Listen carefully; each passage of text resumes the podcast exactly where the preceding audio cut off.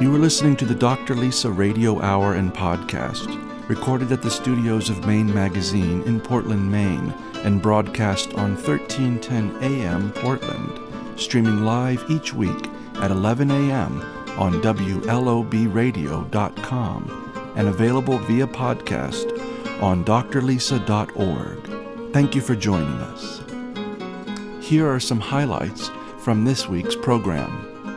Whatever I do, I want it to be participating in, witnessing to, um, transmitting, receiving this love. That's it. Um, and seminary was how I learned to practice. What do you actually do to make it more likely that you will um, respond, notice, um, pay attention to, uh, not miss the love when it arrives, um, or the love that's arriving constantly in various ways. The Dr. Lisa Radio Hour and Podcast is made possible with the generous support of the following sponsors Maine Magazine, Tom Shepard of Hersey Gardner Shepard and Eaton, Mike LePage and Beth Franklin at Remax Heritage, Robin Hodgkin at Morgan Stanley Smith Barney, Dr. John Herzog of Orthopedic Specialists in Falmouth, Maine, the University of New England, UNE, and Akari. Hello, this is Dr. Lisa Belisle. Welcome to the Dr. Lisa Radio Hour and Podcast number 15, Celebration.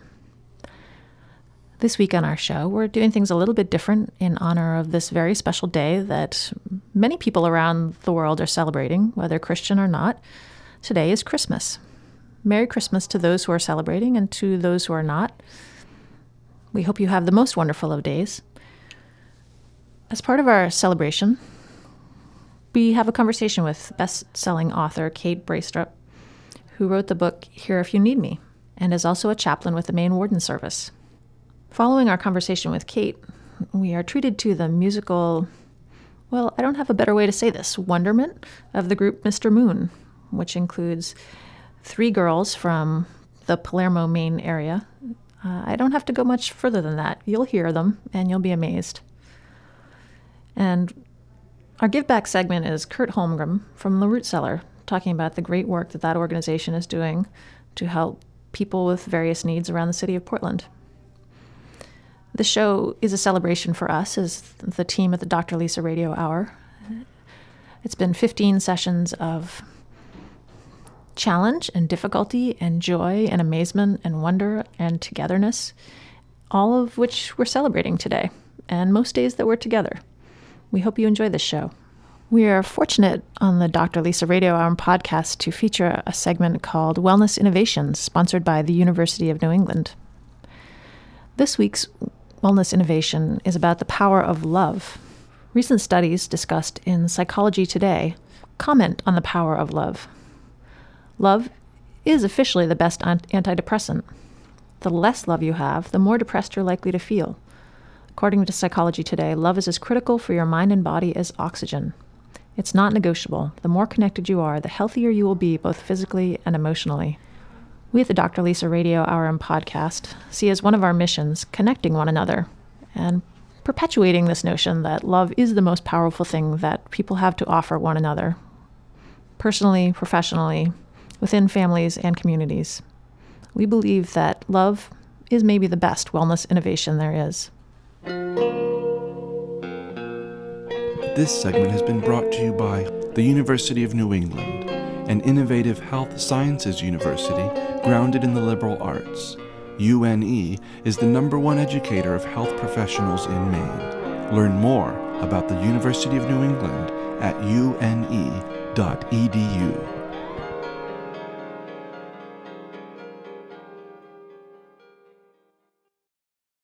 As part of our special holiday celebration show, we are interviewing best-selling author Kate Braestrup. The daughter of a foreign correspondent, Kate Braestrup spent her childhood in Algiers, New York City, Paris, Bangkok, Washington, D.C., and Maryland. She married James Andrew Drew Griffith in 1985. Shortly after the birth of their first child in 1986, Griffith joined the Maine State Police and the family moved to Midcoast, Maine. Trooper Griffith was killed in a car accident while on duty in 1996. Kate Braestrup was left a widowed mother of four children between the ages of three and nine. As it happened, Drew Griffith had spent the last year of his life thinking about researching and finally committing himself to becoming a Unitarian Universalist minister. Unwittingly, he had prepared the way for Kate Braestrup to recognize and develop her own vocation. She entered the Bangor Theological Seminary in 1997 and was ordained in 2004. In 2006, Braestrup married the artist Simon van der Ven. Between them, van der Ven and Braestrup have a total of six children, all of whom are now sauntering, tiptoeing, or being pushed up to and across the threshold of adulthood. Kate's latest book is entitled Beginner's Grace. In Beginner's Grace, Bringing Prayer to Life, Braestrup explains what prayer is and explores the many ways that we can pray. A new kind of prayer book made for those who may not pray or even know how, Braestrup includes many examples of prayers to draw from and explains how and why the practice of prayer can open a space in our busy lives for mindfulness, gratitude, contentment, and compassion toward others. As a gift to our listeners, we've asked Kate to read an excerpt from her book, Beginner's Grace. On a gloomy November day, not long ago, I drove to Augusta for an afternoon meeting. The low winter sun painted the passing landscape in a range of grays and sear browns gray sky, brown trees, brown fields bleached cold, ochre by frost. In Maine, the cold and dark loom so absolutely that anyone with a human soul yearns for warmth and radiance. I felt my kinship with all the ancient peoples who regarded the increasingly brief and pallid visits of the winter sun with anxiety. I cranked up the heat even though the air inside the car was warm. I fretted about the cost of oil, oh God, and whether we would be able to cut and stack more firewood before the snows came. I planned some panicked knitting sweaters, socks, leg warmers, mittens, and hats. Maybe if I encase my loved ones entirely in wool, they will survive the winter. A farm borders the road in the town of Union, and as I passed the place, I glimpsed a scene with plenty of biblical antecedents a flock of sheep abiding in a pasture.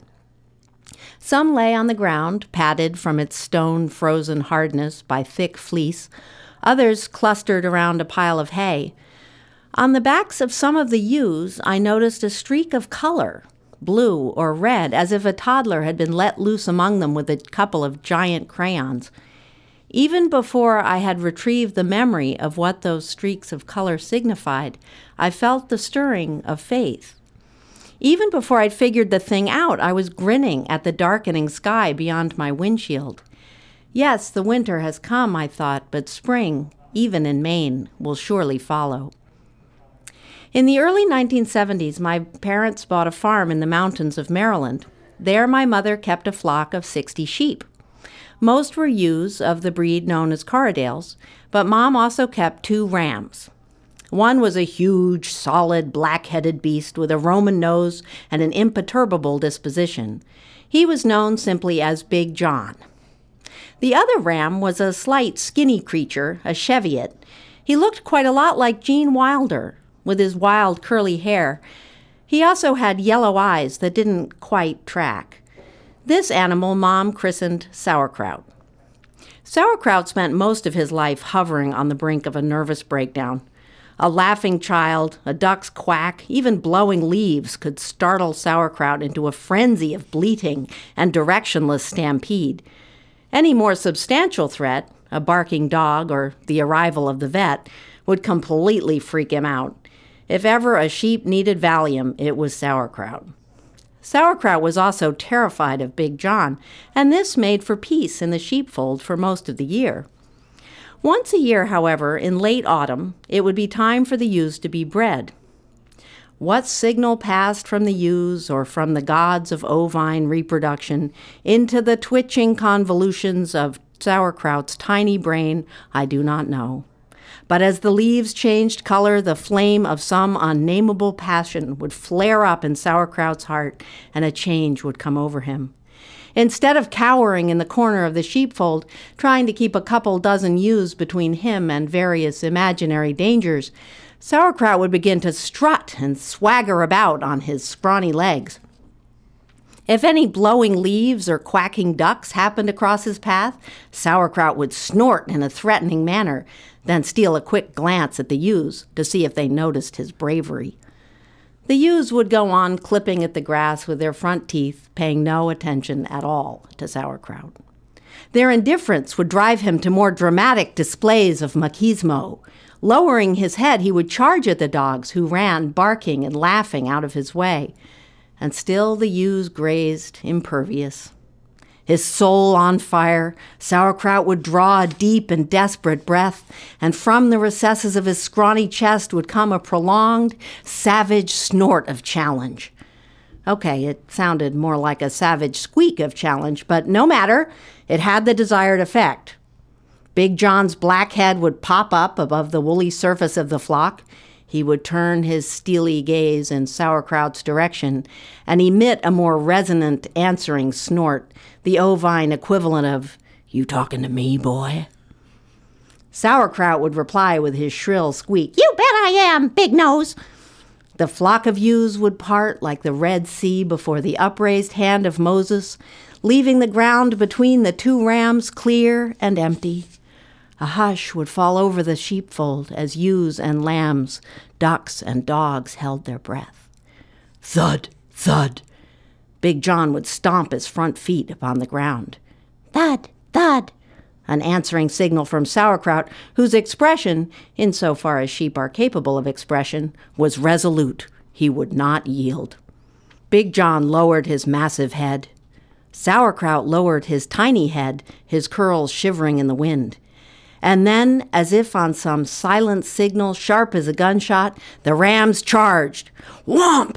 Their heads collided.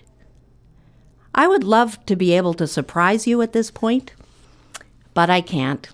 The result was exactly as you would predict. Sauerkraut would promptly fall over onto his back, all four feet in the air, just like a cartoon, with little X's where his eyes should be, and Big John would amble away to resume eating, completely unaffected. The injury wasn't fatal. Sauerkraut would eventually open one eye and then the other. He'd get to his feet and totter about in a daze for several hours until his head cleared sufficiently to think about demanding a rematch. In truth, the flock of ewes was not a prize for Big John or Sauerkraut to win or lose by any display of foolishness or courage.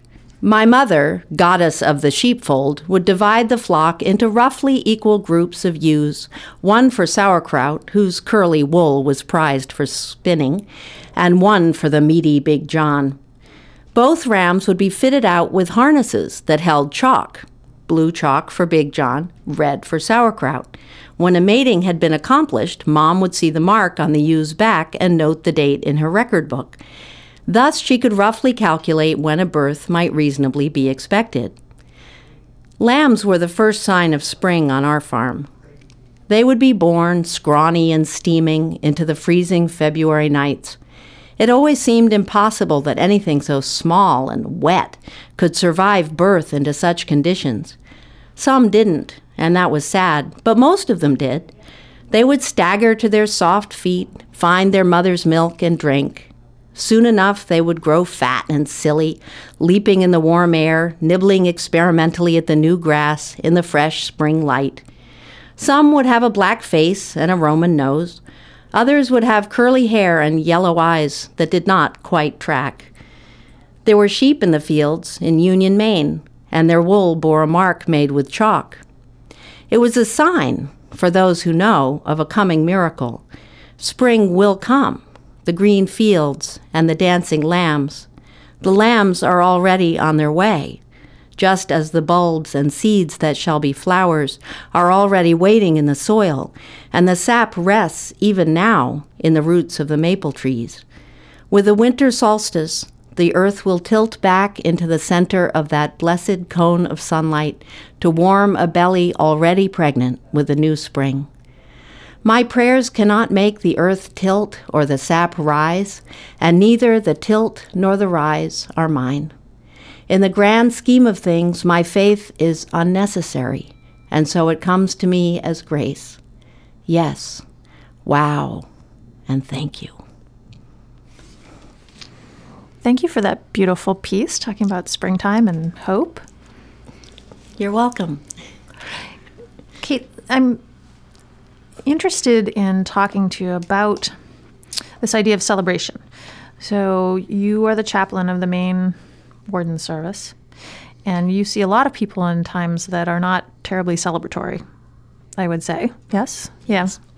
But one of the pieces that you wrote in in your newest book, Beginner's Grace, bringing prayer into your life, um, is about laughter and prayer. One of your chapters is laughter and prayer.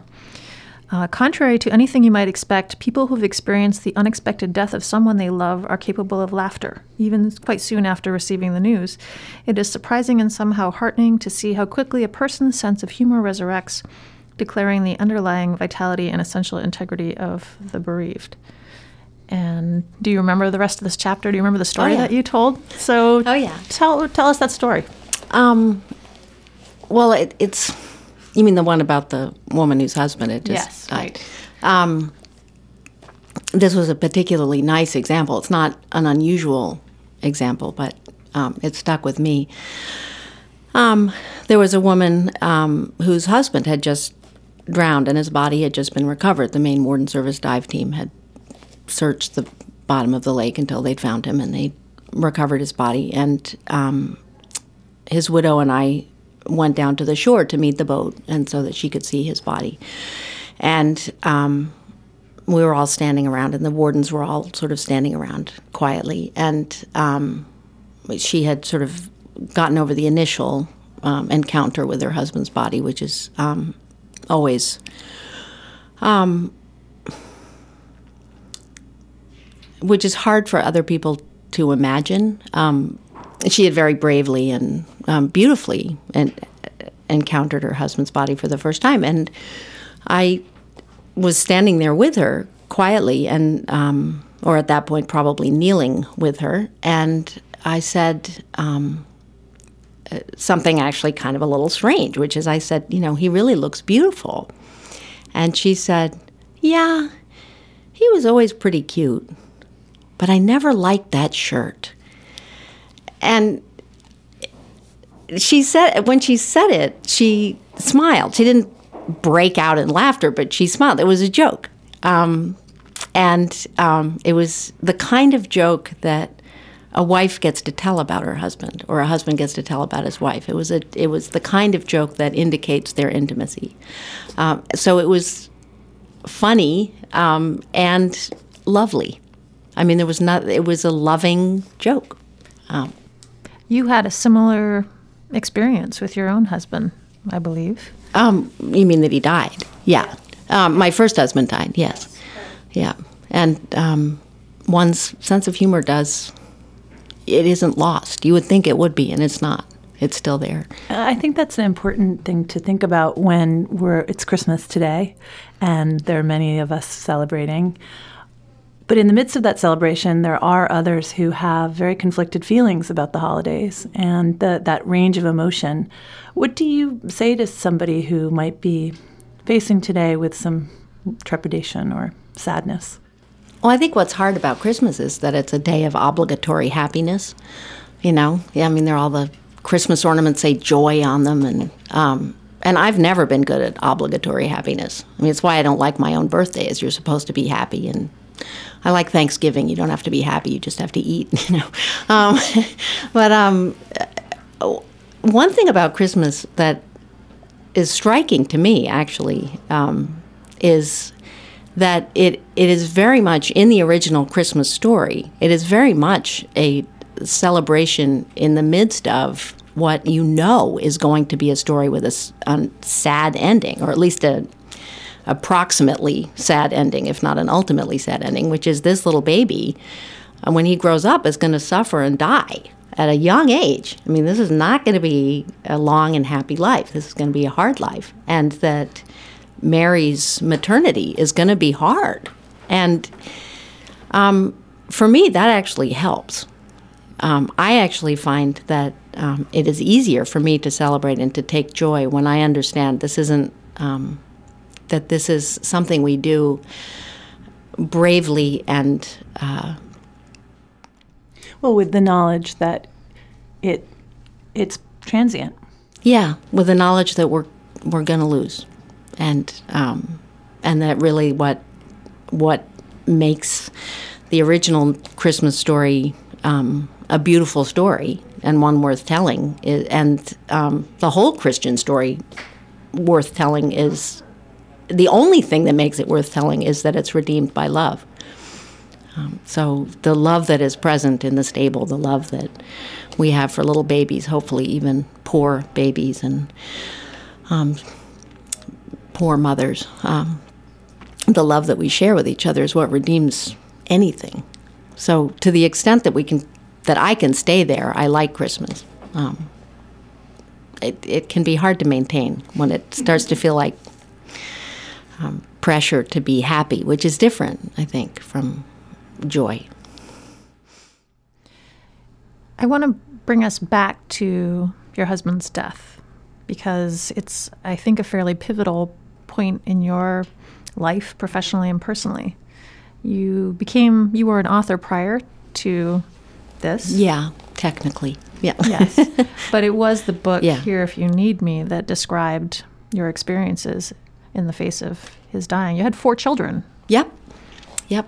Tell, tell us about, just tell us the circumstances of this. Um, he, he um, Drew was a Maine State Trooper, and um, he died in the line of duty uh, in a car accident um, in 1996. And I had four. We had four small children. Um, I think my oldest was nine, and my youngest was three. And um, he, w- you know, he was killed immediately. I mean, it was a um, instant, and um, so as it happens, I, or not as it happens, as these things play out, I now work very much with people who've lost someone in very, in circumstances that are similar enough, if only in that they're sudden, unexpected, and um, and very absolute, and and um, I came to it uh, out of the experience I had of Drew's death, which the kids and I talk about this a lot, actually. There's the experience of loss, which is enormous and um, excruciating.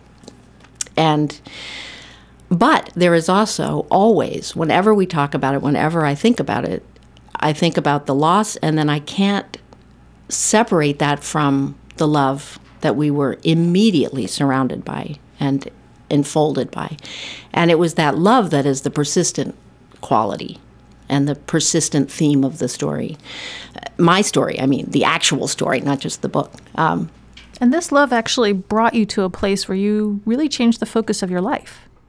yeah, I mean, it, it actually um, opened out the whole idea of what love is and, and what it, its capabilities are. I, I hadn't encountered a Maine community um, in this way before. We had lived in Maine for 11 years when he died, and full time. I mean, I'd come up here in the summer when I was a kid, but, um, and I'd never lived anywhere long enough before then to really experience community in in the sense that we have it here in Maine. So for me, it was a huge experience of just how many people were willing to come and help us and do things for us and, and just know us and be with us.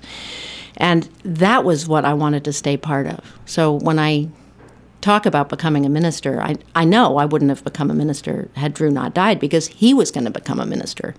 But um, it, it, can sound as though I wanted to, to go to seminary and be ordained and all of that so as to kind of stay with Drew. And really, it was to stay with that love. That the grief does fade and it gets softer over time. It's always there, but it gets softer.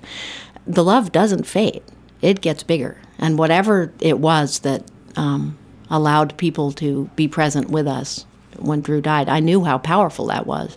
And so now I get to be part of that.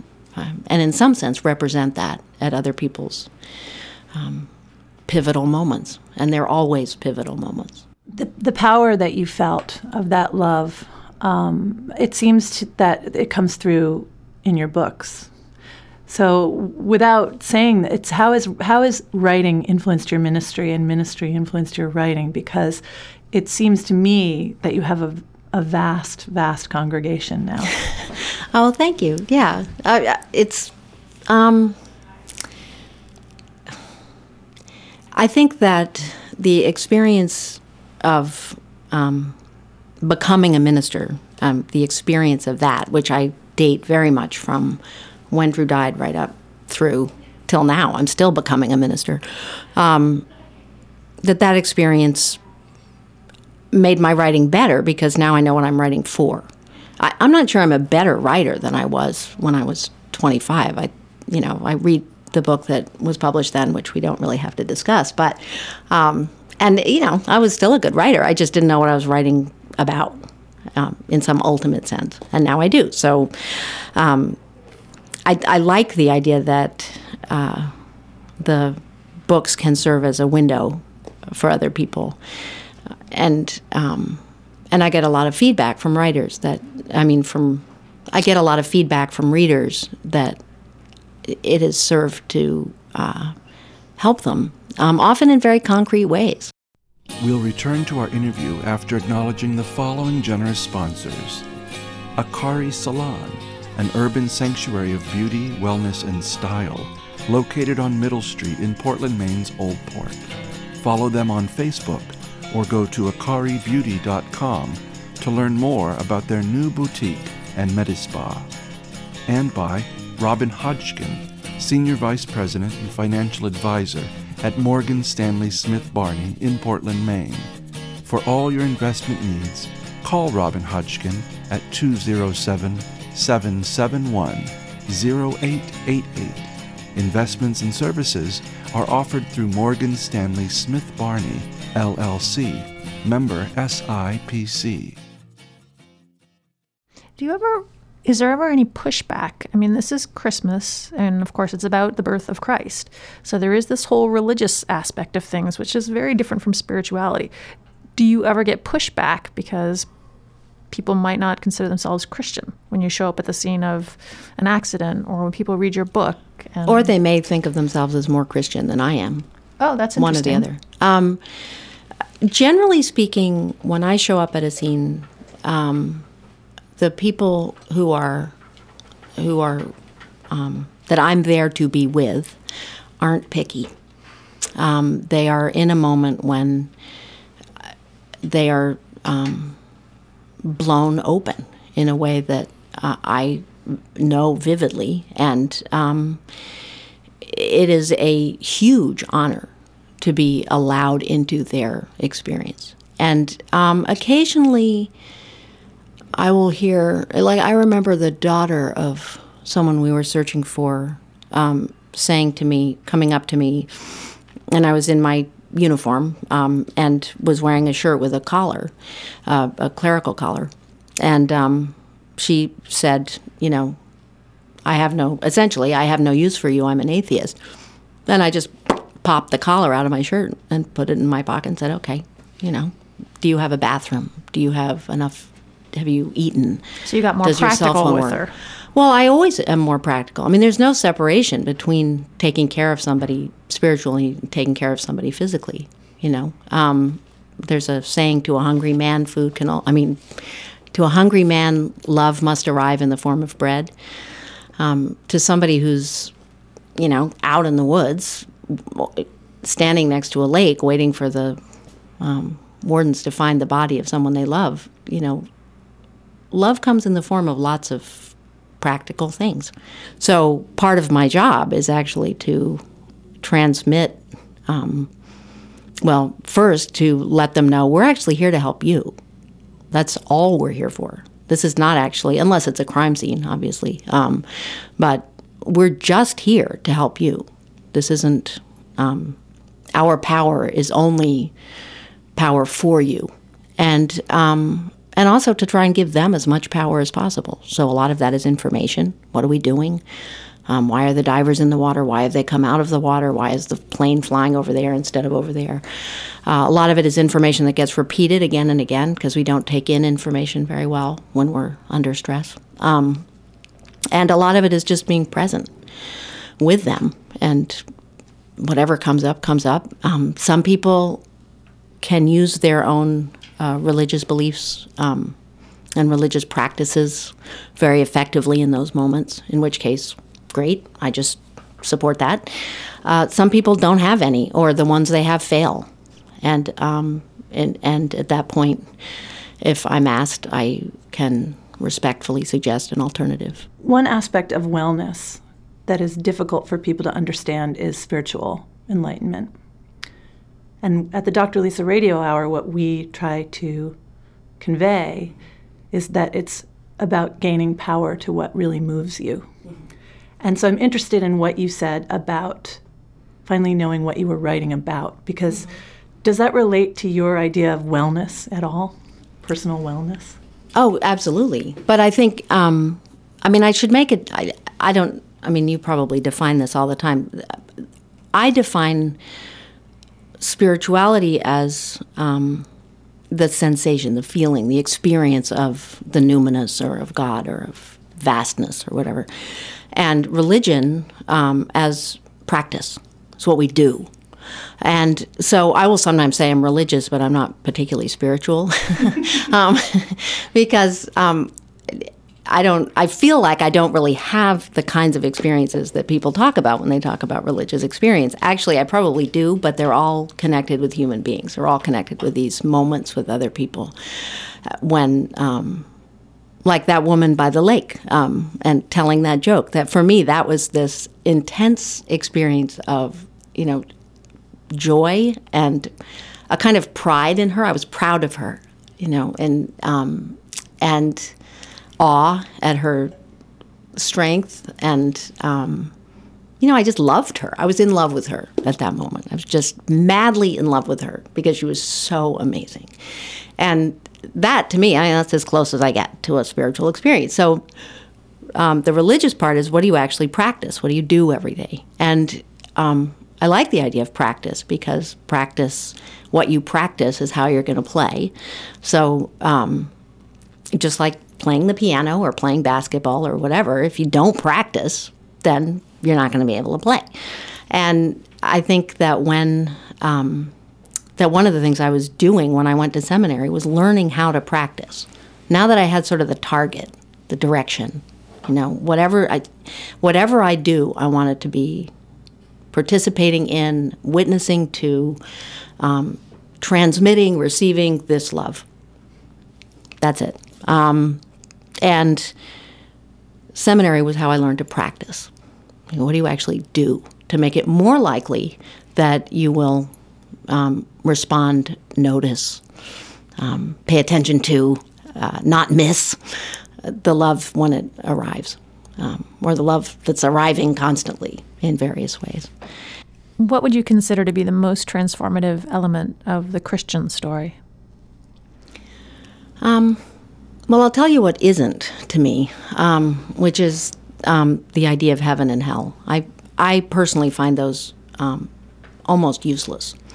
So uh, useless, and I I'm always very practical and concrete, so that is irritating to many people who are more spiritual than I am. Um, I mean, it's useless in the field.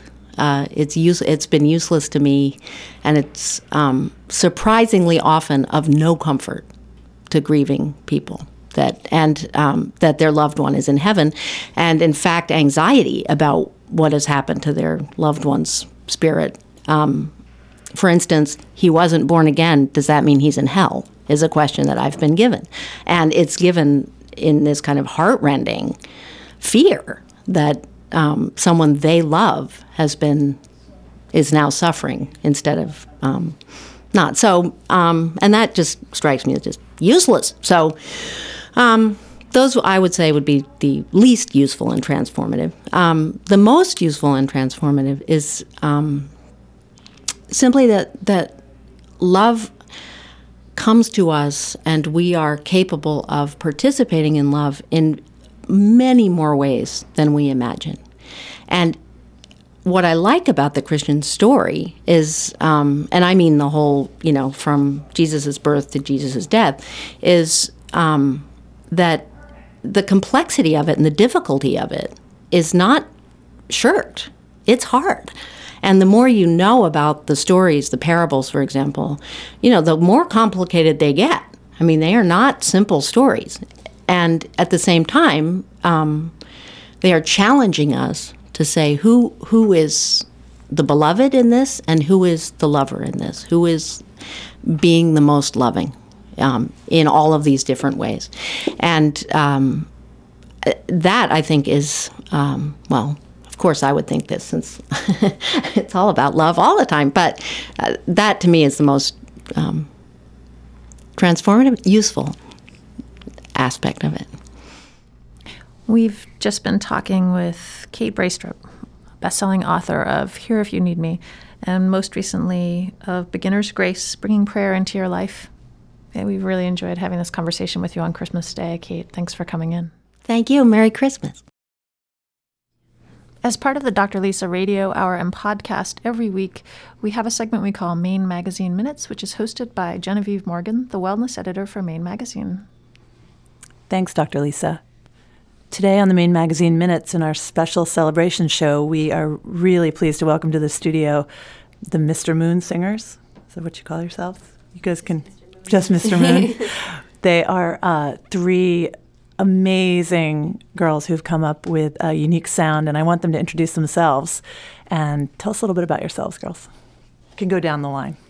Um, I'm Rachel Keys. I'm How old are you? sorry, 19. 19. Yeah, um, just graduated. I just started playing some music with a friend, and it sort of went from there. And yeah, that's where I am. And, and you play the mandolin and the guitar? Um, mandolin, guitar, and bass mostly, but we don't have a bass with us today, so. I'm Hallie Pottle. I'm from Palermo. I'm 15 years old. I've been playing mandolin for about six years and kind of varied off into other instruments as well. And And don't you play the ukulele, or somebody Yeah. plays the ukulele? yeah, I think all of us have kind of joked around on the ukulele a little bit. And that's your little sister sitting to your side. So, what's your name? Um, I'm Katie Pottle. I'm 13 and I don't really play, I just sing, I guess. she plays the ukulele. She's pretty good at that. So, Haley, what are you going to treat us to first? This song is called The Chain by Ingrid Michaelson.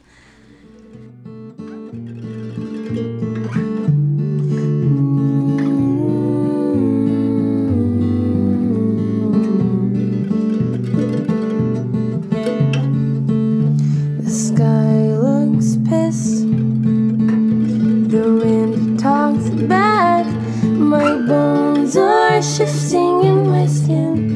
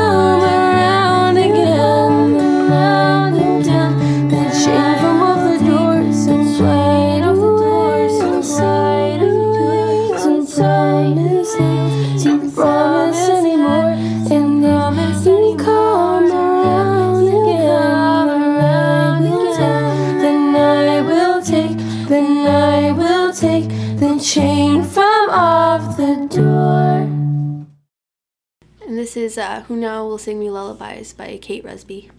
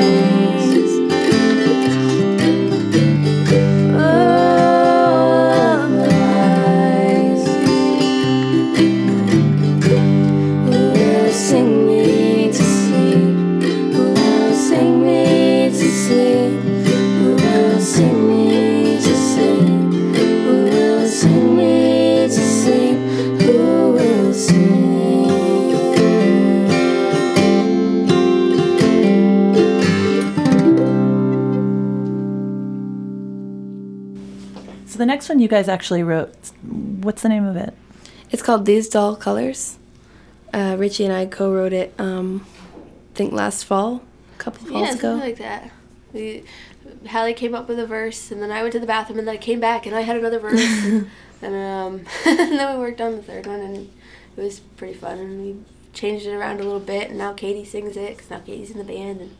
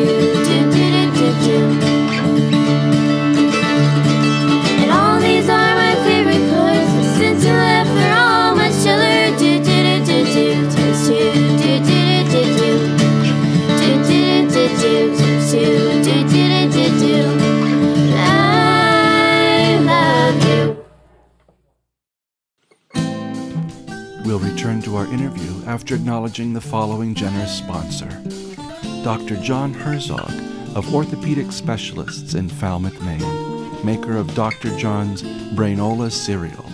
Find them on the web at orthopedicspecialistsme.com. Well, I have to say that for such beautiful young girls, you sing songs with a lot of sophistication and meaning that I think everyone out there listening can relate to. So I'm really impressed and so glad that you came to talk with us on this very special show. Dr. Lisa and I are really pleased to have you here on the Maine Magazine Minutes for our celebration show. What a celebration it's been. Yeah. Thank you very Will you come back? Oh, absolutely. People can find you on Facebook. yes. www.facebook.com slash hello Mr. Moon. Very good. I'm sure lots of people will be looking out for you. Thank you. And then I think you were going to take us out with a little Christmas music.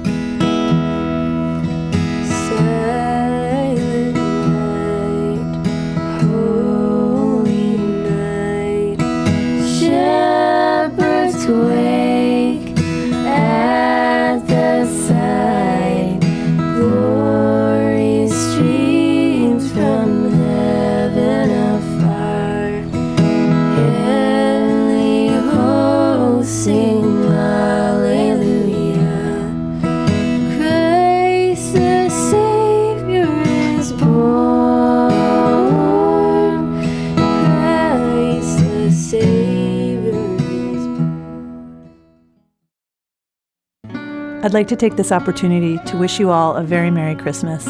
The family at Maine Magazine also sends their best to you this holiday season. To pick up an issue of Maine Magazine, visit your local newsstand or subscribe at themainemag.com. Welcome back. We hope you've been enjoying our special celebration show on the Dr. Lisa Radio Hour and podcast for December 25th, 2011. I'm going to read for you today from my own blog, the Bountiful blog, at bountiful blog.com. This post is called Traditions Tweaked. When things shift within a family, thinking must shift as well. Traditions once held sacred may need reworking in order to accommodate the changes taking place. This is especially true of holiday related traditions. Change is, of course, inevitable. Children leave the nest, adults grow older, grandchildren are born, grandparents pass away. And sometimes the change process is accelerated in ways unanticipated. Relationships may end precipitously, finances may cause us to make difficult decisions, illness may occur. When these things happen, we may be thrown off balance. It may take some time to understand how we are feeling about a new situation. We may need to be more flexible with our, quote, sacred traditions. We also may need to give ourselves space to experience the welter of emotions that bubble forth as our traditions are tweaked to fit a new reality. This is made more complex when others are involved in our traditions, children and other family members, for example. Just as we experience ambivalence over tweaked traditions, so might those around us. Remembering the reason for any given tradition might enable us to deal more effectively with this ambivalence. Remembering that the holidays are more about togetherness, whatever form that takes, than materialism. Remembering that simply being, rather than frenetically doing or spending, may give us pause and allow us to refocus. And first, simply being, quietly and mindfully, with our own selves, rather than forcing ourselves to accommodate to difficult situations without forethought. If we can accept our feelings, new ways of thinking may emerge, and with this, new traditions, traditions tweaked, which will be all the more beautiful for having weathered the change. This blog post and others like it are available on bountiful blog.com. This segment of the Dr. Lisa Radio Hour and podcast is made possible by the support of the following generous sponsors Thomas Shepard of Hersey Gardner Shepard and Eaton, an Ameriprise Platinum financial services practice in Yarmouth, Maine. Dreams can come true when you take the time to invest in yourself. Learn more at ameripriseadvisors.com. And by Mike LePage and Beth Franklin of Remax Heritage in Yarmouth, Maine. Honesty and integrity can take you home. With Remax Heritage, it's your move. Learn more at rheritage.com. Jen, every week, as you know, we do this give back segment, which some people have wondered why, where, what kind of a place does this have in a quote unquote health and wellness show? And I feel really strongly that giving back is an important way to maintain health and wellness. So today we have Kurt Holmgren from the Root Cellar in to talk to us about how his organization is giving back to the community. So, Hi, Kurt. Hi, how are you? Kurt is from Minneapolis, Minnesota. He came to Maine in 1984 and has been the director of the Portland Root Cellar for six years. He volunteered there for three years, has been married for 28 years, and has two grown children. He attends the East Point Christian Church. Kurt, it's great to have you. Well, thanks for having me. And Merry Christmas. Merry Christmas to you as well. A couple of weeks ago, we had on the show Angie Arndt from um, Chime, the Chaplaincy Institute of Maine, and she talked about the spirituality from a more of a non denominational standpoint. As you were saying when we first came in, this is the root cellar is pretty Christian. Definitely faith based, uh, multi denominational again, but definitely Christian. Uh, we try to bring, um, well, it's really supported by churches from all throughout Greater Portland. Um, we have about 200 volunteers uh, in one way or another that come in. And our, our support, as a matter of fact, is, is from those places. About 85% of it is from individuals that just want to want to see this east end of Portland transformed. And so they support that and with their, their giving, but also their time as well. And then we have a small we have a number of churches that just have us in their missions budget to, to help to, to do that. And then we have some, some granting and some, uh, some businesses as well. We don't have any government funding at all. So you you do rely heavily on churches then. This, We this do. faith is very We important. do. We rely on God to work through those people, uh, to, to support and to do His work. But in, you provide services for all interdenominational groups. We do. We provide services for anybody in the area. Um, I'll give you a little history, if that would Yes, work out for do. you. Uh, Root Cellar has been around for about 28 years. It was actually started by a small Mennonite group up on Munjoy Hill, and uh, it started out in the dirt floor basement of a house. That's, that's the name Root Cellar. That's where that came from. And it was a teen drop-in center. And uh, as the teenagers came, and it was a place for them to get off the streets and back in the day, I think it was 1994, U.S. News and World Report actually came out with an article, and Portland was the second largest white slum in the United States. Quite a moniker for us. Wait, but what year was that? 94. that wasn't that long ago. It wasn't that long ago, and a lot of the, that's changed a lot in the, especially on the Hill neighborhood with gentrification that has happened, and that's changed, and also in around 2000 when we became a refugee resettlement site through Catholic Charities, uh, it, it became quite mixed in the area as well. So we can't use that moniker any longer. But as the kids were dropping in, uh, their little brothers and sisters would hang outside waiting for them to come out, and then the children's programs began. And after that started, uh, there was a local bakery that gave some day old bread, and that began our food program. And from there, it just continued to grow and grow. And uh, we're in the building we are now on Washington Avenue, which was built in 2001. There were about four locations right in the area that we actually inhabited until we're in the place that we are now. And now there's there's food distribution, there's clothing distribution, there's dental, there's medical. Uh, this is all for marginalized folks who don't have enough to, to get these things for on their own.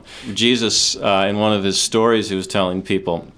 Um, and he was uh, kind of speaking about who was with him and who was not going to be with him at the end of time uh, during this judgment time. And what he did was he said, um, You uh, helped me when I was in prison. You gave me water to drink. You clothed me when I was naked. You gave me food when I was hungry. And, uh, and the people asked him, well, when did we do this for you? And he said, well, if you, as long, much as you did it for the least of these, you did it for me. And, and that is our, our call, and that's what we want to do. So we want to see him in every eye we look at. And I was supposed to talking to you guys earlier uh, a couple of weeks ago. Uh, during our Christmas time, we have a Christmas Angel program where people adopt kids from the community, and these are families that can't quite afford gifts for their kids. So uh, we bring them out to all the different churches and some businesses and organizations, and they help to uh, buy gifts, bring them in. And uh, on that day, we were distributing about uh, gifts to about to help out about 700 kids um, that were in that time. So that's an example. And when we have uh, we feed about 120 families each Friday. Well, it sounds like there's a lot of different ways that people can help out. We'll Absolutely. direct them to your website, and we appreciate all the good work that you're doing for the city of Portland. Fantastic. Thank you for having me. Each week on the Dr. Lisa Radio Hour and podcast, we read from our daily tread. Our daily tread represents a give back that is dear to my heart. As I've mentioned multiple times, our daily tread was written in honor of my Bowdoin College classmate, Hanley Denning, who died almost five years ago this month. Her organization, Safe Passage, provides approximately 550 children with education, social services, and the chance to move beyond the poverty their families have faced for generations at the Guatemala City Dump. Visit them online at safepassage.org. Today's quote is from George Bernard Shaw. This is the true joy in life, the being used for a purpose recognized by yourself as a mighty one, the being thoroughly worn out before you are thrown on the scrap heap, the being a force of nature instead of a feverish, selfish little clod of ailments and grievances complaining that the world will not devote itself to making you happy. Today's Dr. Lisa radio hour and podcast was based on the theme celebration. In exploring the theme celebration, we spoke with Kate Braestrup, best selling author of Here If You Need Me, and more recently the book Beginner's Grace. We heard music from the group Mr. Moon, and we finished with a give back segment about the root cellar. We hope that you are able to find inspiration from the Dr. Lisa Radio Hour and podcast this week and every week. We hope that you will spend time on our website, drlisa.org, like us on our Facebook page, and send us your feedback. Let us know what you're getting out of the show and what you might like to hear. We hope that you're celebrating with us. Thank you for being part of our world. May you have a bountiful life. The Dr. Lisa Radio Hour and podcast is made possible with the generous support of the following sponsors Maine Magazine, Tom Shepard of Hersey Gardner Shepard and Eaton, Mike LePage and Beth Franklin at Remax Heritage, Robin Hodgkin at Morgan Stanley Smith Barney, Dr. John Herzog of Orthopedic Specialists in Falmouth, Maine, the University of New England, UNE, and Akari. The Dr. Lisa Radio Hour and podcast is recorded in downtown Portland at the offices of Maine Magazine on 75 Market Street. It is produced by Kevin Thomas and Dr. Lisa Belisle. Editorial content produced by Chris Cast and Genevieve Morgan. Audio production and original music by John McCain. For more information on our hosts, production team, Maine Magazine, or any of the guests featured here today, visit us online at drlisa.org. Tune in every Sunday at 11 a.m. for the Dr. Lisa Radio Hour on WLOB Portland, Maine, 1310 a.m. or streaming WLOBradio.com. Podcasts are available at drlisa.org.